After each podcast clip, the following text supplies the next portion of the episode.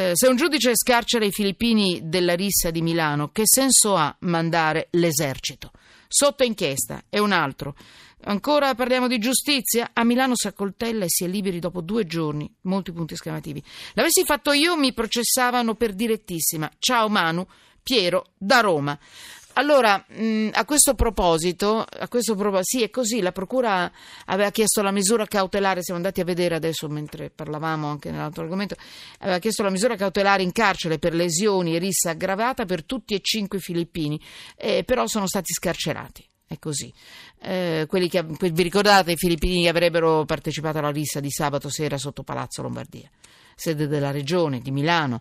Quindi ehm, mh, attenzione, domani lo ri- rientreremo ancora su questo argomento, perché è giusto capire la legge, che cosa dice, che cosa prevede, se può succedere una cosa del genere e chi decide cosa e perché, perché magari aveva ragione, noi non lo sappiamo.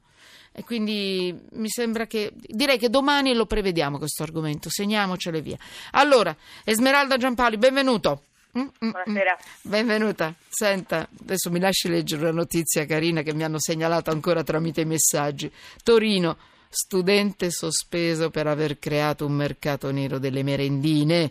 Allora, voi avrete, avrete capito, ne, ne affrontiamo di tutti i colori, pesanti, allegri, leggeri, di tutto, però questo è carino. Eh, il, il preside eh, di Moncalieri, eh, il preside ha detto: dobbiamo educare alla legalità.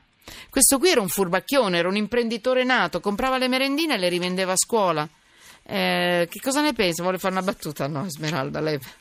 No, ora per, per, per questo sinceramente ah, devo bene. dire che è autoimprenditorialità in erba, via, poi vediamo diciamo così. l'ampiezza del business. Diciamo così, però è carina, me l'hanno segnalata ed è molto simpatica, va bene. È una notizia per alleggerire a volte, perché a volte affrontiamo notizie più pesanti. Notiziona per lei, dottoressa Giampaoli. Vodka ai ragazzi delle medie. La tredicenne, cosa ha fatto? Ho denunciato, ma l'hanno minacciata. Trovate questa cosa oggi sul Corriere della Sera, questa notizia. Lei è finita in, in ospedale, sarà anche tri- bevuta diciotto bicchieri di, di vodka. Quindi il locale di, è di Ferrara, è stato chiuso e sul web lei è stata minacciata, vabbè, sappiamo chi sei. La minaccia, abbiamo capito che è un reato, via. Mi interessa sapere questo, dottoressa Giampaoli, da lei che è Confesercenti e via, ho già letto la sua qualifica. Che cosa succede a uno che vende l- l- alcolici, superalcolici a una minorenne, a un minorenne, e succede, dicono abbastanza spesso, più di quanto non si creda, tredici anni si vede che uno è minorenne, e io aggiungerei anche il fumo e le sigarette, sigarette, il tabacco.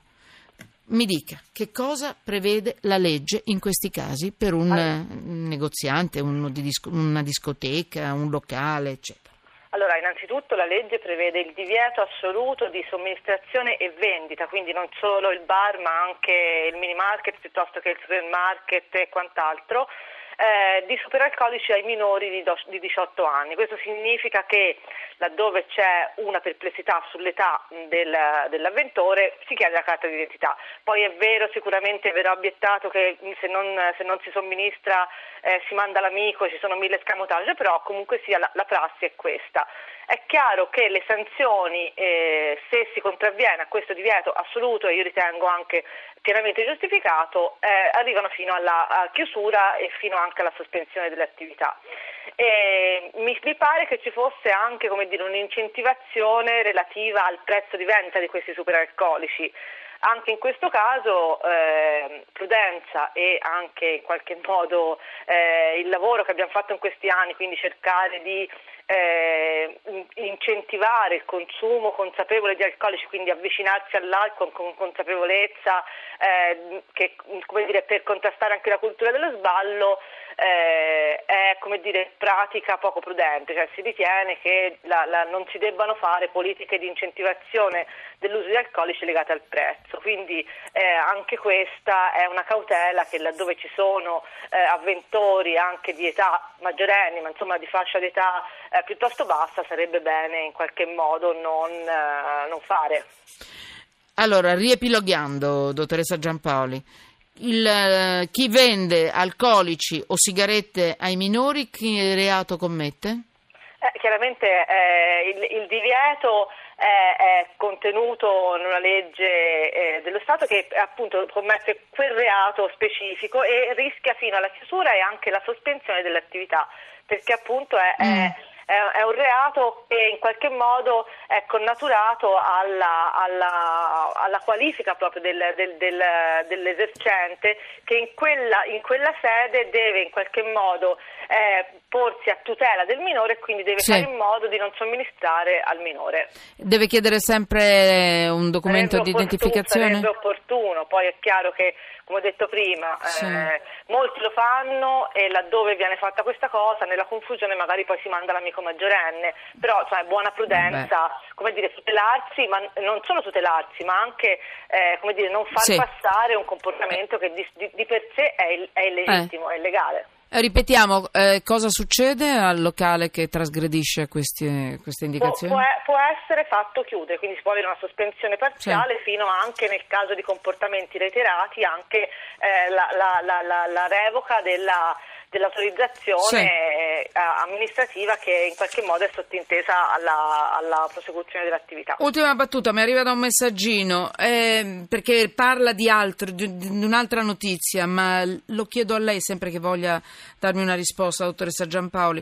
Ma le forze dell'ordine dove sono? Ogni locale notturno dovrebbe essere presidiato, così si contengono certi fenomeni, controllo e pene pesanti. Eh, è Ma. vero questo? È, prevista un pre, un pre, è previsto un presidio fuori dai no, locali notturni? Assolutamente, no. Assolutamente, anche perché, come dire, i locali notturni sono tanti, si va dal disco bar al bar. Quindi non è vero. Okay. Quindi nel senso il, pre, il presidio è un presidio Vabbè. che laddove ci sono uno, una concentrazione Vabbè. notevole viene fatta, ma non è un obbligo chiaramente, se no sarebbe veramente triste, insomma, dover divertirsi con un presidio delle forze dell'ordine sulla porta.